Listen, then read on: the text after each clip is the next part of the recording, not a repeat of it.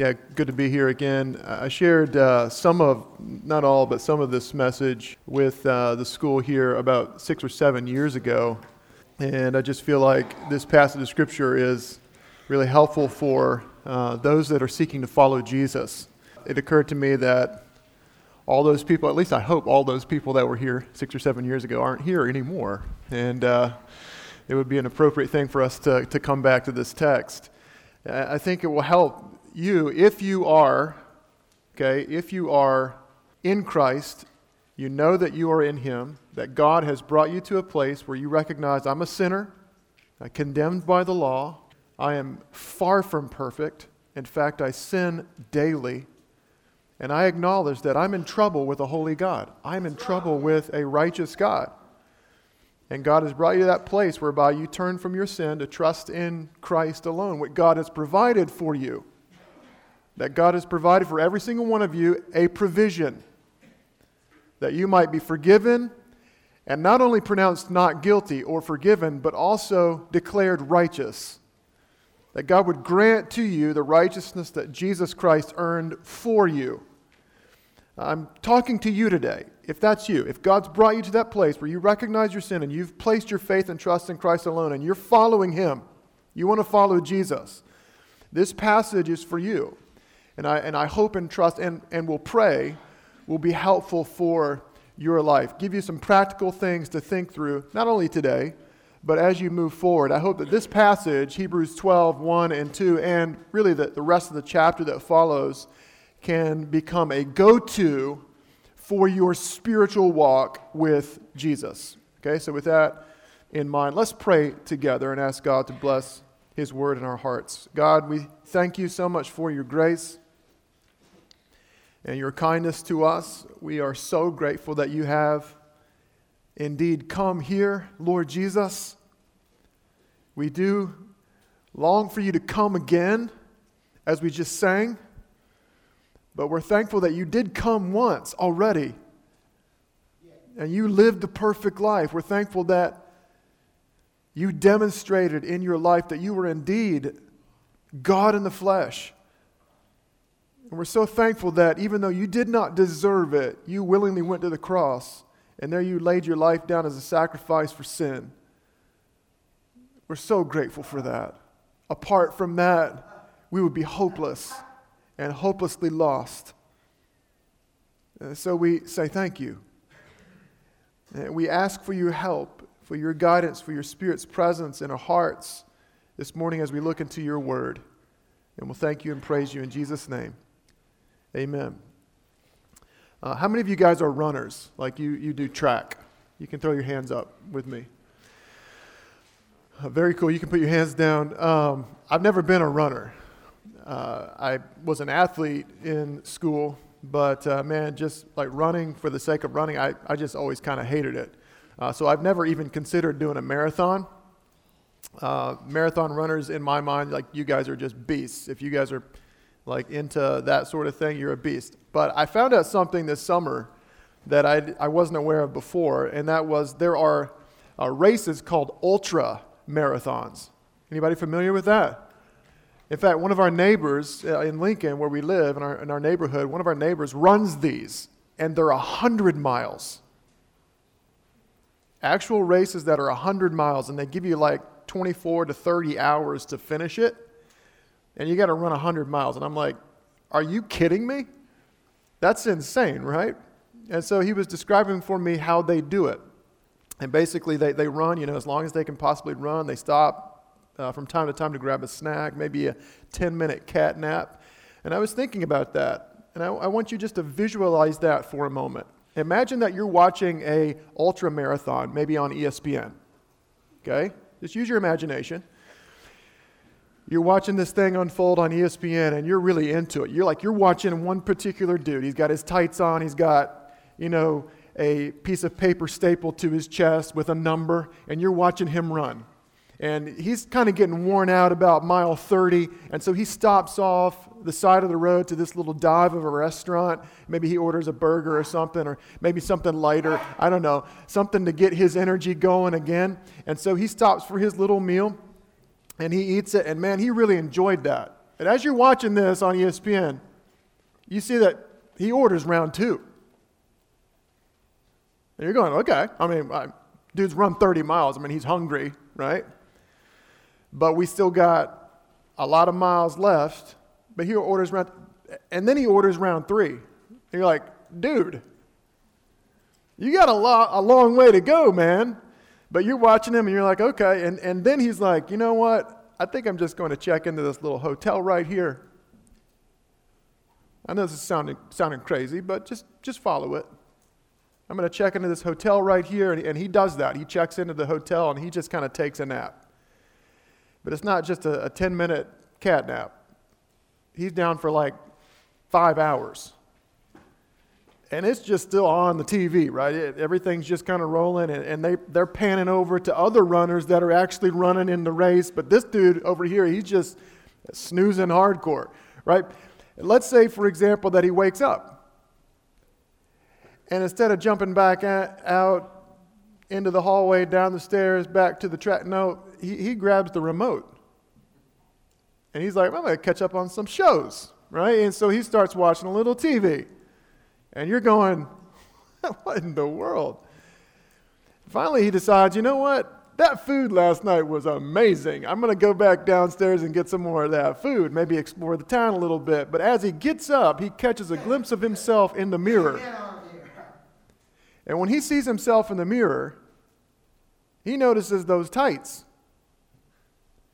And he notices that piece of paper stapled to his chest. And he's like, Whoa! I'm in a race. Right? Now you're thinking to yourself, this story is insane. Right? That dude's crazy. But guess what? I think, as crazy as that sounds, it's kind of like us in the Christian race sometimes. I think it would be good for us from time to time to look at some of the highlight footage of our life and see that, you know what? Though we are, as Christians, actually in a race, sometimes it doesn't look like it at all. Right?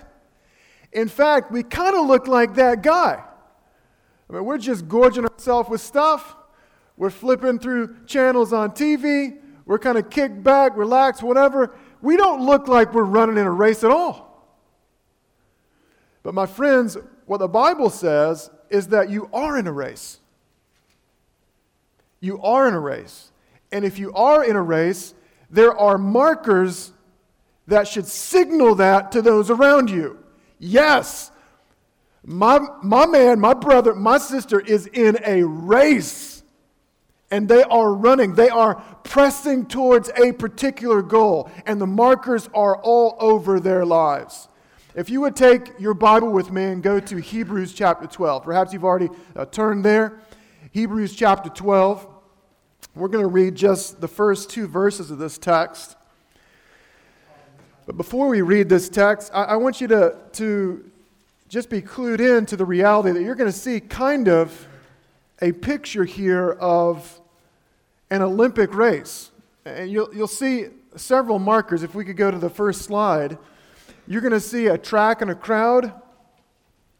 You're going to see athletes getting prepared or having made preparations. You're going to see the race itself, and you're going to see an award ceremony, all in two verses.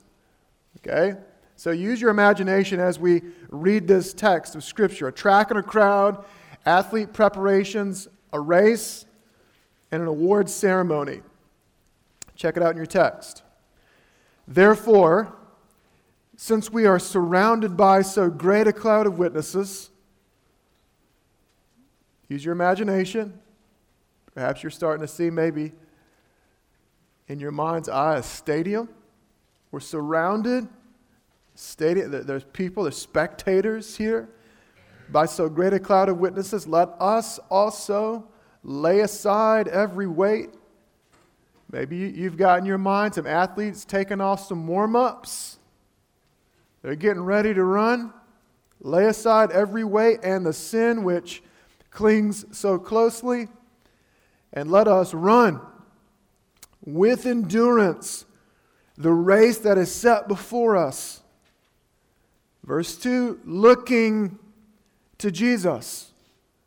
An athlete focused down a lane towards the finish line, looking to Jesus, the founder and perfecter of our faith, who for the joy that was set before him endured the cross, despising the shame, and is seated at the right hand of the throne of God. With that last phrase, you can perhaps see in your mind's eye an awards ceremony. So, did you see these four things? Uh, I got a few pictures I want to show you. If we could click through some of this. Next one. Here, perhaps, is just helpful for our imagination. Uh, can you see the text there? We are surrounded by so great a cloud of witnesses. What, what might the writer to Hebrews have in mind here? I think he's imploring or uh, employing the imagery of a stadium, of a track, right? Um, imaging us as runners in a race, but people are all around us, kind of pulling for us, cheering us on. He's referencing Hebrews chapter 11. Uh, the writer to the Hebrews is saying, You've just heard all, about all these people who uh, trusted God, many of them when it didn't make sense from an earthly vantage point. Didn't make sense at all. And yet they trusted God. And God showed up for them and, and used them in amazing ways. They were, these were average, ordinary people that simply trusted God, and, and He worked in mighty ways. And, and these are all examples for you, and they're all, in effect, around you, sat around you, cheering you on, right? Cheering you on. So He says, You also run. You also run. You also see, I think, even in just this picture, they've already laid aside some stuff, right? None of these guys on the track are wearing their parka like we all came in, right? 10 degrees or something outside. They're not wearing that stuff. Why? They're trying to run, man. Right? They're trying to run. You might think their shorts are a little too short, but they're not too long, are they?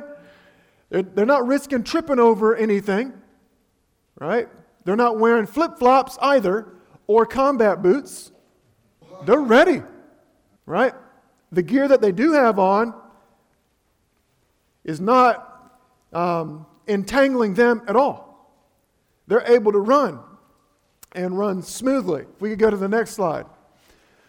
They're also fixed in their mind, in their eyes. I love this picture of this dude right here. I mean, his eyes are locked in, aren't they? He's agonizing towards the goal. His eyes are, are locked down the lane. In fact, he's jumping over a hurdle and yet not looking at the hurdle. Isn't that great? It's a great picture for me. He's jumping over a hurdle, but he's not even looking at that. He's looking at something else. What is he looking at? He's looking at the finish line and down his lane. He's not waving at his mom, right, or any person in the crowd. He's not even looking at the guy beside him or the hurdle. He's looking down the track. His eyes are fixed towards the goal down his lane. And then lastly, uh, we got a couple slides that signify what it's like to win. Anybody, by the way, that's not a teacher? Anybody know who this dude is? I didn't think so. This is, this is more my generation. That, that is one of the greatest Olympic champions for America that we've ever had. His name is Carl Lewis. He's running down the track having won a gold medal with the American flag. I mean, this is a great moment. This is a great moment. This is triumph. We could click through the next couple. This is another one, Justin Gatlin.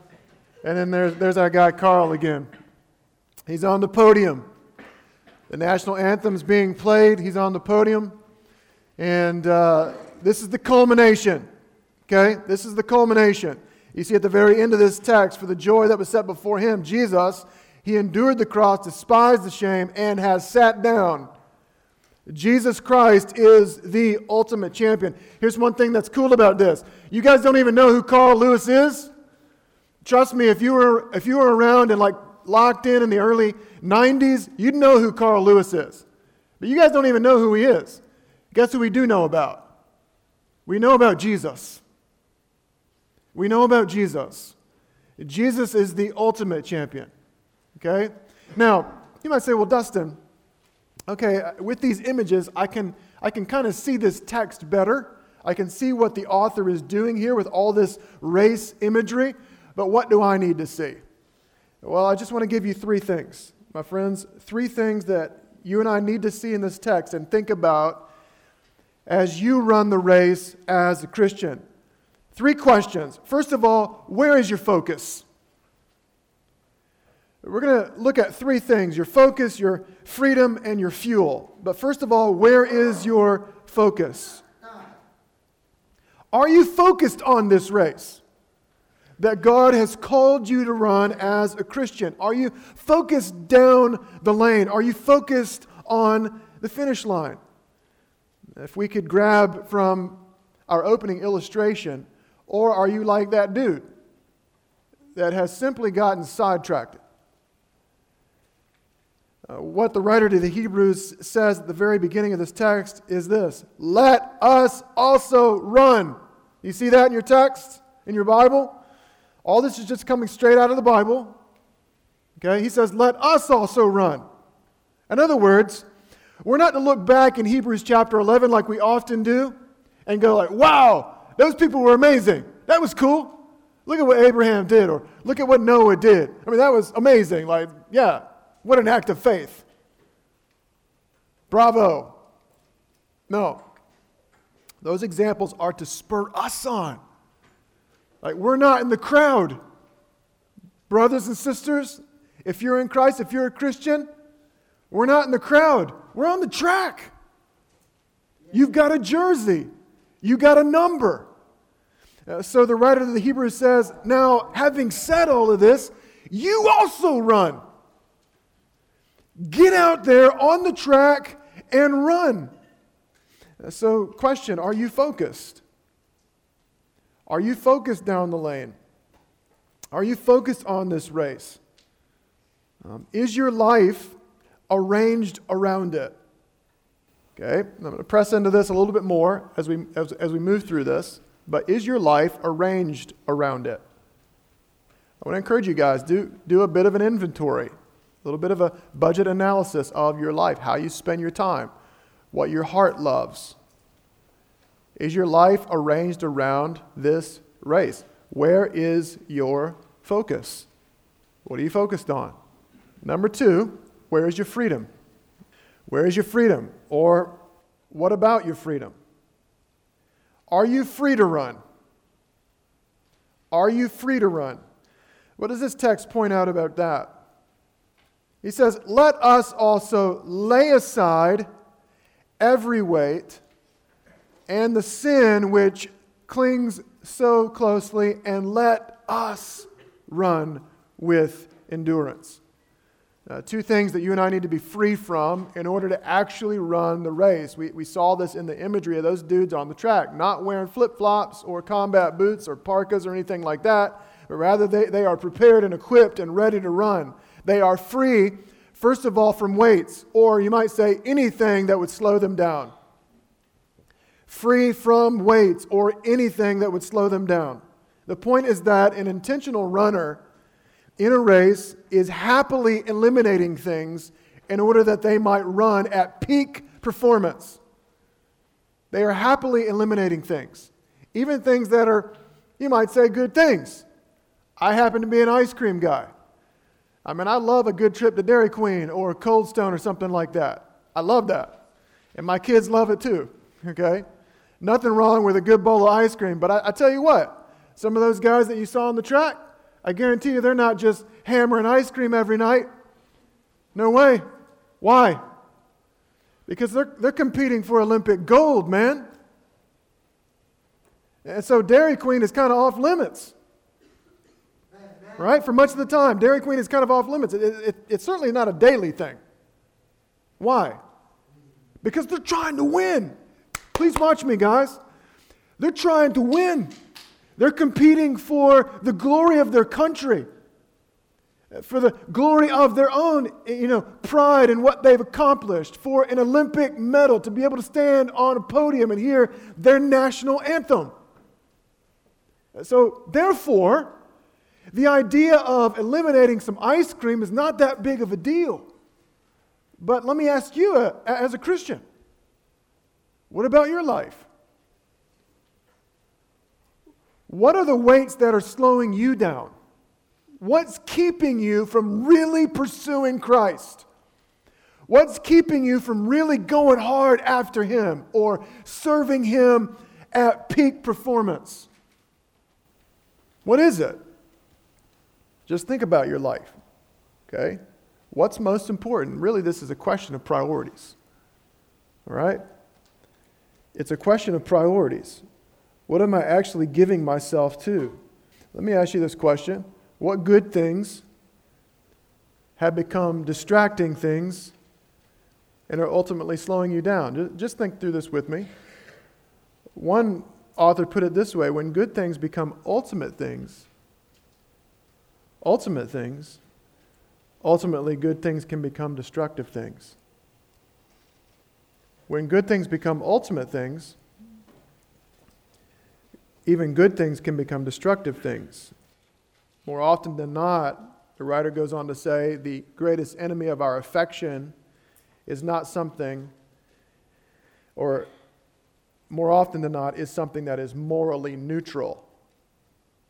Let me read that again. The greatest enemy of your affection, more often than not, is something that is morally neutral.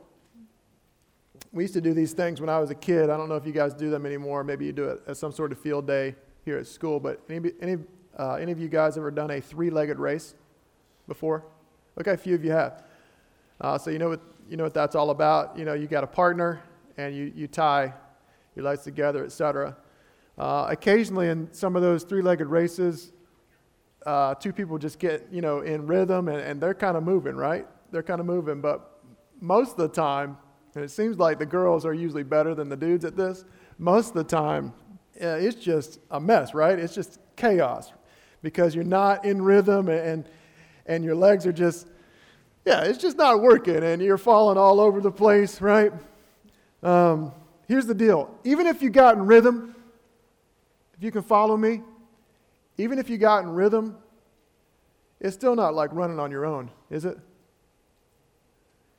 I mean, if you're tied to someone else, it's going to slow you down or if you've got ankle weights on, it's going to slow you down. But once you untie that, okay, guys, girls, once you untie that, or once you take those ankle weights off, suddenly you feel a freedom. A freedom. Here's what I'm asking you to do. And I want you to talk about this in your small groups afterwards. What are some things that are not necessarily sin, not necessarily bad things, but you know good and well it's consuming way too much of your time, way too much of your energy, energy, way too much of your thought, that you really don't have any margin left to pursue Jesus. What are some of those things? Maybe it's Instagram, maybe it's Facebook, maybe it's Twitter, maybe it's not social media, maybe it's a favorite show. Okay? Maybe, it, maybe it's just something that you love, all right? That's not a bad thing but it's become an ultimate thing. It's become an ultimate thing that you, in effect, have given your life to. You've arranged your life around such that you really can't pursue Jesus or pursue serving Him like you could if you just laid that down a bit. Some of us are so entangled, I think so weighed down, we can't even think about really pursuing Jesus. And thus, when we talk about how much we love him, you're going, like, I don't know. I don't know. When we sing songs like Come, Lord Jesus, Come, you're kind of like, Come, Lord Jesus, come. If you want to. But I'm cool just, just scrolling away on Instagram too. Maybe that's your thought. I would just tell you, if that's your thought, the reason is, is because you're not pursuing him. Those who do find him, as the psalmist said, find him to be a delight. Far more satisfying than anything you can find on Instagram or Facebook. That, that whole thing is a trap. I'm not saying it's all bad. I'm not. Please hear me. But it can just be a trap for your affections. So, freedom from weights, first of all, but, but then secondly, freedom from sin. What bad things, I'll ask you this, what bad things have become habitual things and are just taking you out? Just taking you out. I got pranked in school one time during class. One of my friends snuck under my seat. I don't know if I fell asleep or something, but snuck under my seat and tied my shoes together. Don't do this, by the way, all right? But tied my shoes together, and when the bell rang and I, I got, got up to, you know, to leave, my shoes were tied together, and I, I just hit the floor, and all my friends laughed at me, right? Here's the deal. Like, you might can get in a nice rhythm in a three-legged race, it's not, it's not like running on your own, but you can get in a light, nice rhythm that way. But let me just tell you if your shoes are tied together, you ain't going nowhere, right? Maybe hop a little, but you ain't going nowhere. Um, here's the deal distractions can weigh you down, but sin is going to take you out. All of us are sinners, okay? So let's be very clear. All of us are sinners, and we all battle with it. But I think what the writer the Hebrews is, is saying here is this. We all know, we all know that there are potential strongholds in my life that I could give myself to that are anti God and will rob me of my affections for Jesus altogether. There are strongholds. And it's going to be different. James tells us it's going to be different for every person. Okay? We're all drawn away by our own unique lusts. For some of us, it's going to be uh, habitual lying, maybe stealing and covering that up. And maybe some of these go together. It could be lust, it could be bitterness. Okay? It, could be a plethora of things, it could be many of those things together.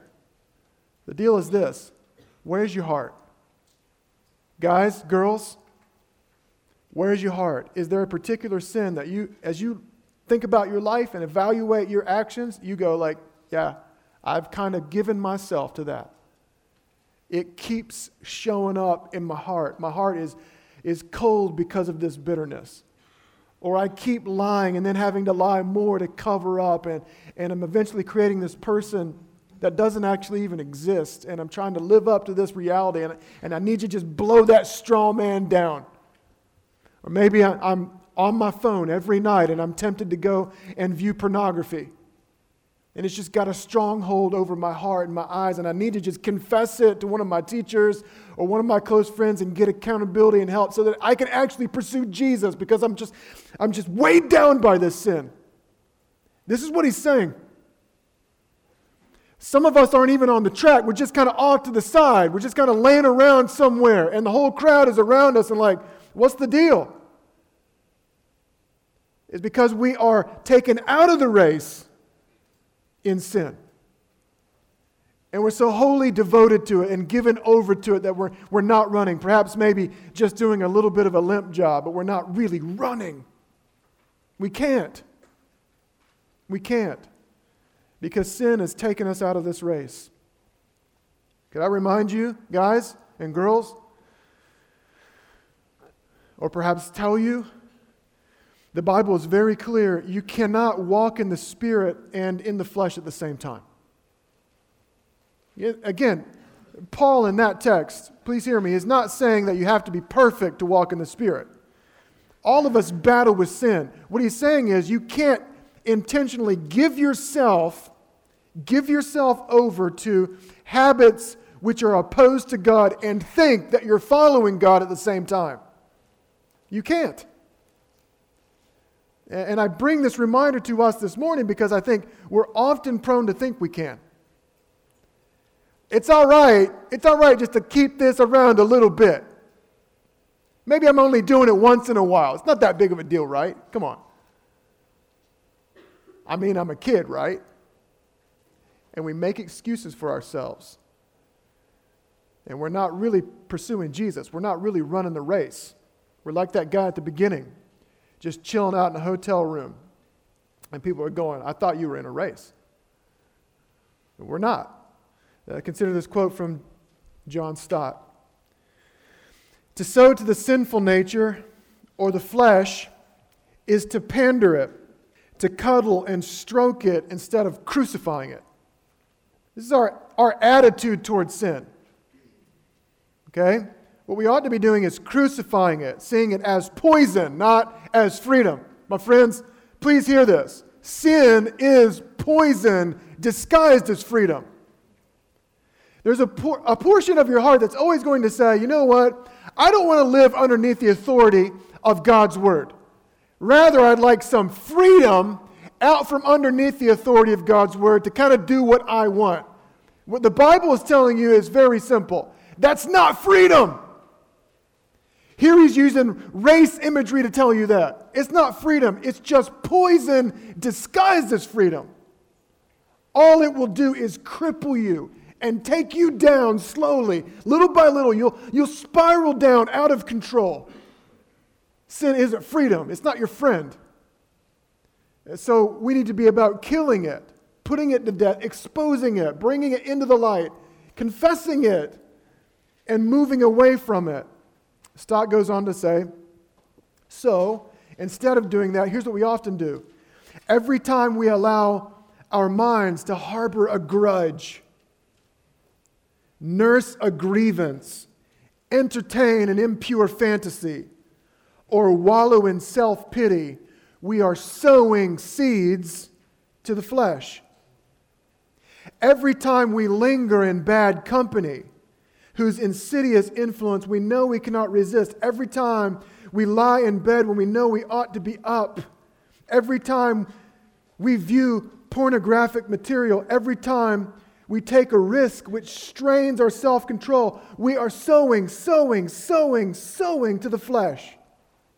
Here's what he says Some Christians sow to the flesh every day and wonder why they do not reap holiness. The writer to the Hebrews is saying, man, you can't run if you're giving yourself to sin.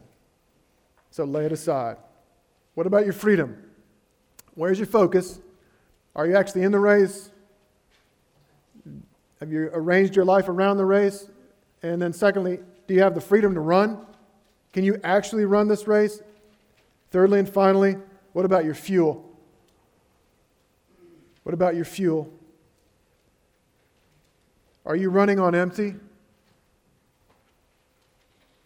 Are you running on empty? The question is where do we get the fuel to run? Gatorade has done some great commercials over the years. One of which that comes to mind is these dudes playing basketball or something, and they're, and they're, they're sweating it out. And, uh, and they're drinking purple Gatorade or blue Gatorade. And what they did in the commercial is make it look like their sweat was blue or purple.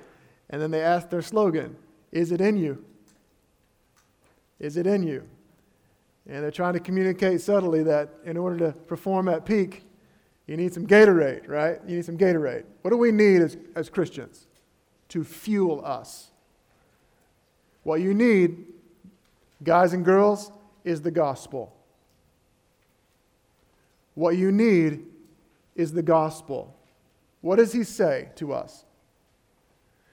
If you've arranged your life around this race, if you're actually running it, and you are working to rid yourself of that which is slowing you down or taking you out, if you've got the freedom to run, where's your fuel? Your fuel is found in fixing your eyes on Jesus. What the text says, right? Fix your eyes on Jesus, who is the author and finisher of our faith, who for the joy that was set before him endured the cross despising the shame, and is seated at the right hand of the throne of God. It's interesting to note that even the way this is written, it communicates that this is to be a rhythm.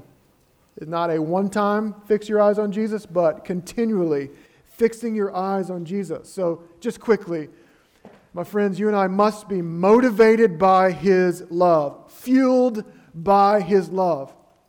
This is mind blowing to me that Jesus took joy, took joy in shame for you. Is that not phenomenal? He took joy, took joy in going to the cross. Why did this give him joy? A couple of reasons. Number one, to fulfill his father's plan to fulfill the Father's, Father's will. but secondly, to win you.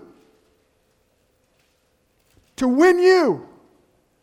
This is why Jesus took joy in going to the cross. Because in doing so, he was making it possible for you to come into the family, making it possible for you to be forgiven. And so, in effect, Jesus is saying in this text, and, and the writer to Hebrews is saying, You need to remember this. Jesus is saying to you, I'll endure this for you. I'll endure this for you. Even though Jesus was perfect in every way, Jesus is saying, I'm willing. I'm willing to be crucified for you. I'm willing to be slandered and spat upon for you. I'm willing to be beaten and mocked for you. This is his great love. This is God saying to you, these are the links. Please hear this, my friends. These are the links that I'm willing to go to get you into my family. To get you into my family as an individual, not to get a country into his family, but to get you. That's amazing. There's nothing more motivating than that. So, as you run the race, why are you doing it? Are you doing it just because the school said you should, or your parents think you should, or because the God of the universe actually died for you? The God of the universe actually loves you and wants you with him in his family for all eternity. That's fuel. Okay, brothers and sisters? That's fuel. So be motivated, fueled by his love, but then, secondly, finally, with this I'll be done. Be motivated by his victory. That he won. He won. We saw the pictures of uh, the athletes with medals around their necks standing on podiums, hearing their anthems being played. Uh, you see this reflected in Jesus only to an ultimate sense. You see verse 2? He has sat down, he is seated at the right hand of the throne of God. So, Paul in 1 Corinthians 15 hurls this out Death, where is your sting? Grave, where is your victory? Death is swallowed up in victory. Amen? Let's try that again. So death is swallowed up in victory. Amen? Amen. Amen is right. Colossians chapter 2.